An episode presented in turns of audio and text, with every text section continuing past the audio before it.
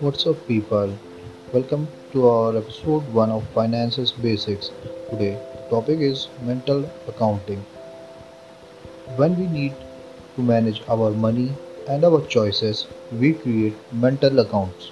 Mental accounts refers to the tendency of people to put their money into the separate categories, distinguishing into the different mental accounts based on, let's say, the source of money or the intent of the account. It refers to different values people place on money based on the subjective criteria that often has a determinantial results. Mental accounting is also known as the two pocket theory. Let us get it with an example. Suppose when we spend money, if it is lost, then it is viewed as not being spent. But if the same amount of money is spent, then it is viewed as already used.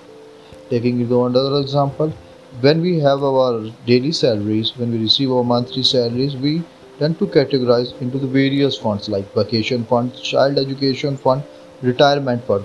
All these we separate them based on the criteria which we has mentally set. Thank you and stay tuned for the further podcast.